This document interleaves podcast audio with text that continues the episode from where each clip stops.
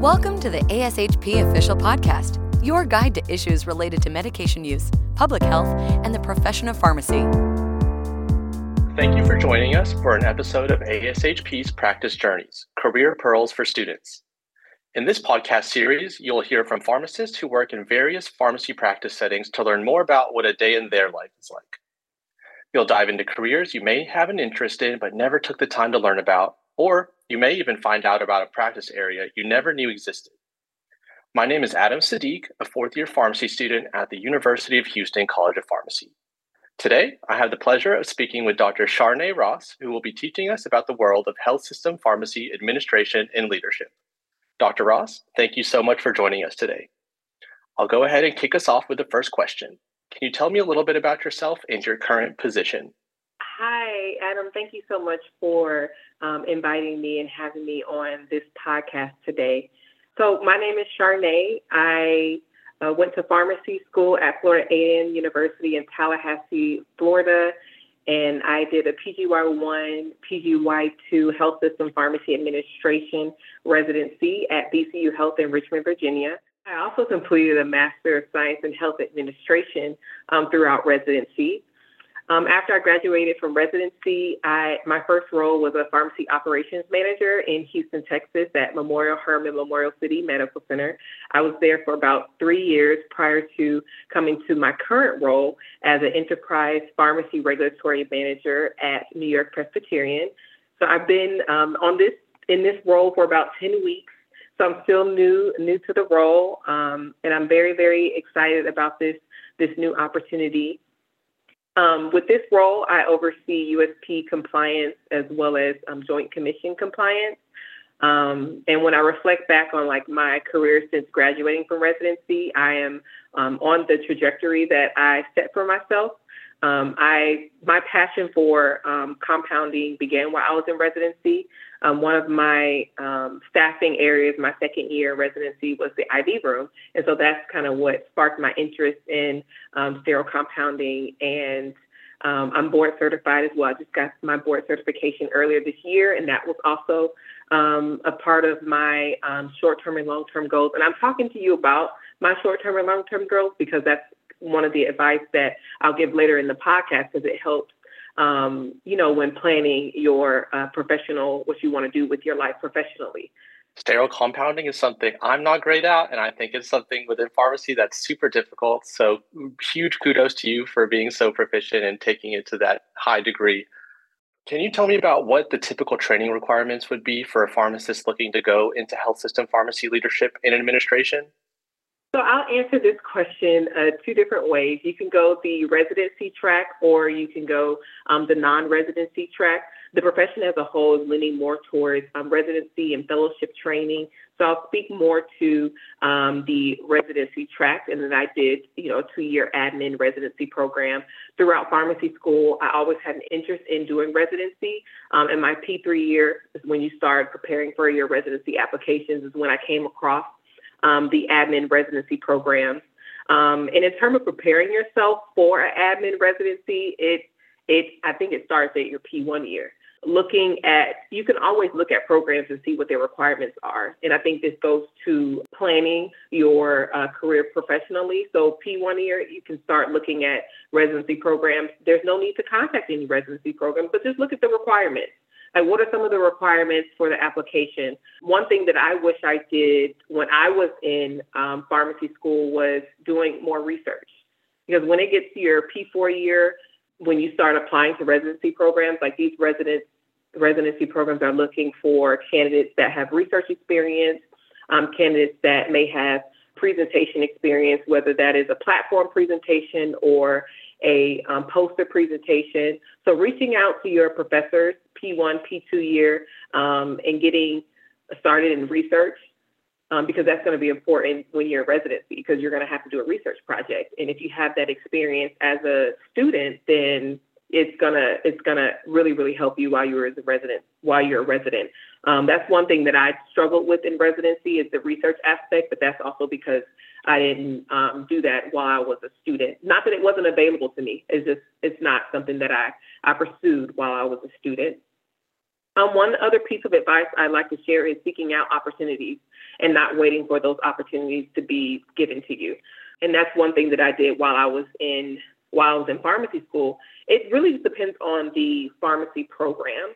Um, some pharmacy programs may do a good job of having all of the opportunities that are available, and some may not. Not that that's a bad thing, but you just have to make sure you are constantly seeking those opportunities. Um, being involved in state and national pharmacy organizations is also um, one piece of advice that also builds to networking. And that can also, when those opportunities may come to you through networking and being involved in state and national organizations. Awesome. Yeah, those are all um, points that are really important to consider while going throughout pharmacy school. I know for me personally, research was something that also flew under the radar a little bit. I'm getting some experience with it as a P4, and I'm definitely going to thank myself later when I'm uh, in residency later on. So, in terms of the residency training for the admin programs, what was that like? So, it, it's a tough, tough two years. Um, but I would go back, surprisingly, I'm saying this, I would go back and do it again because I've learned so much from my residency experience. Uh, for me, for my particular program, the first year was more um, clinical, and then your second, my second year was m- more so focused on the admin piece. I had the opportunity to choose my electives. My particular site had a um, this is I, guess I'll go into like my favorite rotation. Um, my particular site had a um, inpatient uh, pediatric psych hospital, and so I had a rotation there, and that was uh, it's a different type of experience. Um, and I definitely, that was my favorite rotation. Um, and just taking advantage of some of the unique opportunities that your organization may provide. Um, I can speak to the Memorial Hermann Admin Program. Um, they have their PGY2 at the second year is on the system level, which not every program may have that opportunity. Um, so definitely seeking out some unique opportunities that your program offers. Um, for me, going back to my interest in sterile compounding, um, my program was able to sponsor me attending a um, two day sterile compounding as well as hazardous compounding training program. And again, that still continued to spark my interest in sterile compounding and I think has helped me in my current role, helped me with my board certification. So it goes back to my my original piece of advice is just seeking out those opportunities um, and not waiting for those opportunities to come to you and being um, being responsible for your own like education, being responsible for your own like training. Um, if there's something that you need, something that you're not understanding, um, speak to your preceptor, speak to your RPD um, so that they can provide um, a resource for you and get you the training that that you need. Um, but overall, my training at VCU, I would go back and do it again. Um, and I, I, really, really enjoyed it. But it's going to be a tough two years. It's going to be a tough two years, especially doing a master's program on top of that. And that's another piece of advice I, I come to you. If you are interested in pursuing an admin residency or admin role, pharmacy operations, if you want to be a director of pharmacy, if you want to be a VP of pharmacy for an enterprise, I definitely recommend pursuing a master's degree, whether that's an MBA or an MSHA, an MHA. Um, a lot of programs also have the Masters of Health System Pharmacy uh, and Leadership. So I definitely uh, recommend um, completing a master's degree. Also, another piece of advice if you have an idea of some of the roles that you're interested in, go on LinkedIn and look at some of those job postings and see what the minimum qualifications are for those jobs. And that can help you kind of map out your uh, professional development program. Um, if you eventually want to be a VP, that could be a 10 year goal, 10, 15 year goal. What are the requirements um, of a, a VP of pharmacy and what do you need to do to get there? Great advice. I love how you were able to tailor your experience throughout residency to fulfill the career you have now. And speaking of that career, um, can you give us a little bit of background about your current practice site and professional responsibilities as an enterprise pharmacy regulatory manager? Yes, of course. So, as an enterprise pharmacy regulatory manager, I oversee um, USP compliance and Joint Commission compliance for um, 11 hospitals. Now, what does that entail? Um, so, I am at the enterprise level. So each of these hospitals, they have managers that directly oversee their um, sterile compounding areas. So, and I don't, these managers don't necessarily report to me, um, but we, it's a collaboration um, between uh, me and working with the managers. I also oversee our um, enterprise-wide USP 797 committee. Um, right now, we're having weekly meetings in preparation for the November 1st go live. Um, another major part of my role is project management. I mean, that's that's like a big piece is um, managing and the, the, big project that I have right now is um, seeing us to the finish line for the updates uh, with with USP 797 as well as 795 and USP 800. Um, I'm also as part of the Joint Commission piece for my role. Um, I do mock surveys for the different sites, and I participated in my first mock survey um, last week. And what we do as mock surveyors, we go to these sites and we act as if we are Joint Commission surveyors. Um, we meet with the quality team. So it's not only pharmacy, but it's a, a collaboration with quality as well. Um, we're set up in a room and um, we go to the different areas, not only pharmacy, um, we also go to the patient care areas and do audits. Um, that's also what I, I, enjoy about my job. And I'm also responsible for um, reviewing quality metrics for our 503B. And this is just a general overview. There's a lot more intricate details of my role. Um, also, I'm 10 weeks into my role, so I'm still learning uh, some of the roles and responsibilities myself. But that's just a really big general um, overview of my roles and responsibility as an enterprise regulatory manager. Managing 11 USP compliant hospitals sounds like a very tall task, um, and it sounds like there's a lot of moving parts within your day to day. Um, so could you tell us and the listeners what does a typical workday look like for you given everything that's going on? A typical workday um, for me is meetings on top of meetings on top of meetings. Um, I'm consistently having meetings with um, some of our vendors and some of the managers um, that oversee uh, the sterile compounding areas.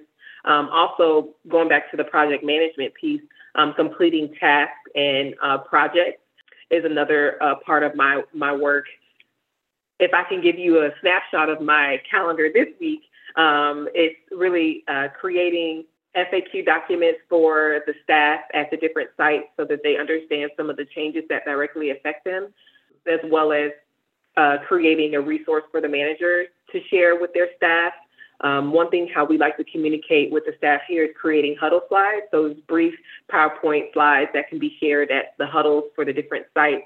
And the managers can take that and they can also um, uh, tailor it down to their specific needs at their um, local sites.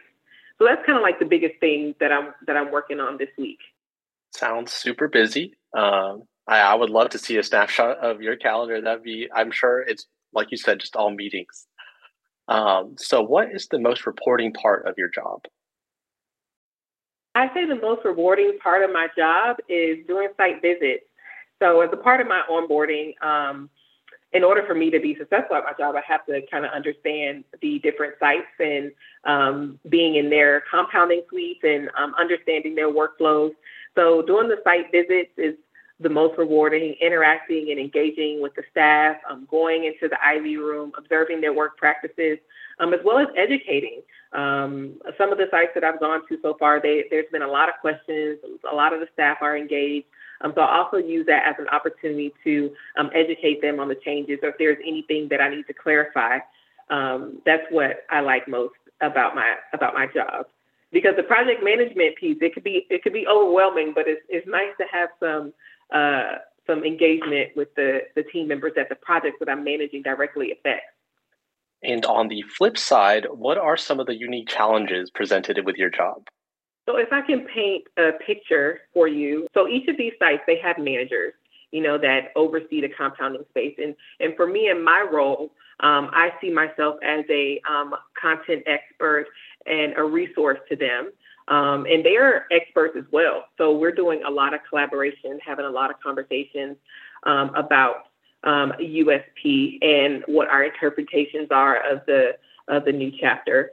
Um, but I would say the biggest challenge for me in this role is um, influencing change across the enterprise um, because some the 11 sites they're of different sizes. You have some that are like 99 beds, you have some that are over a thousand beds.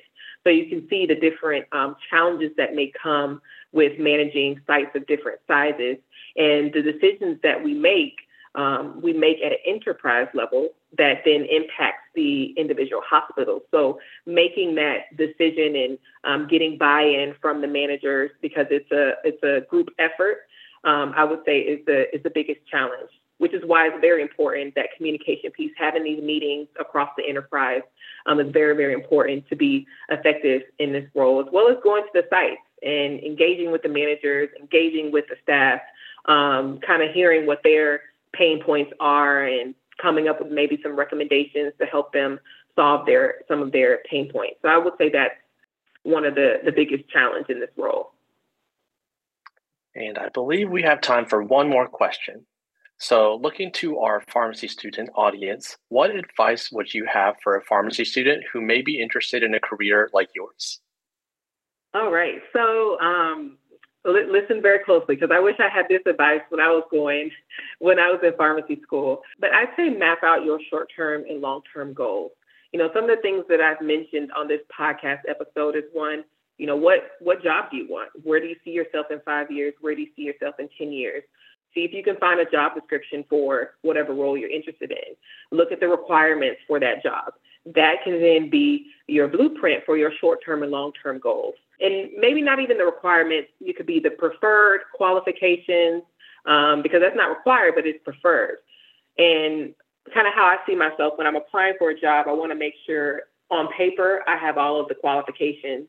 Um, so when the hiring manager is looking at my CV, they're like, "Oh yeah, I definitely have to offer her or him a um, phone interview or a Zoom call." So having everything on paper that will get you through the front door.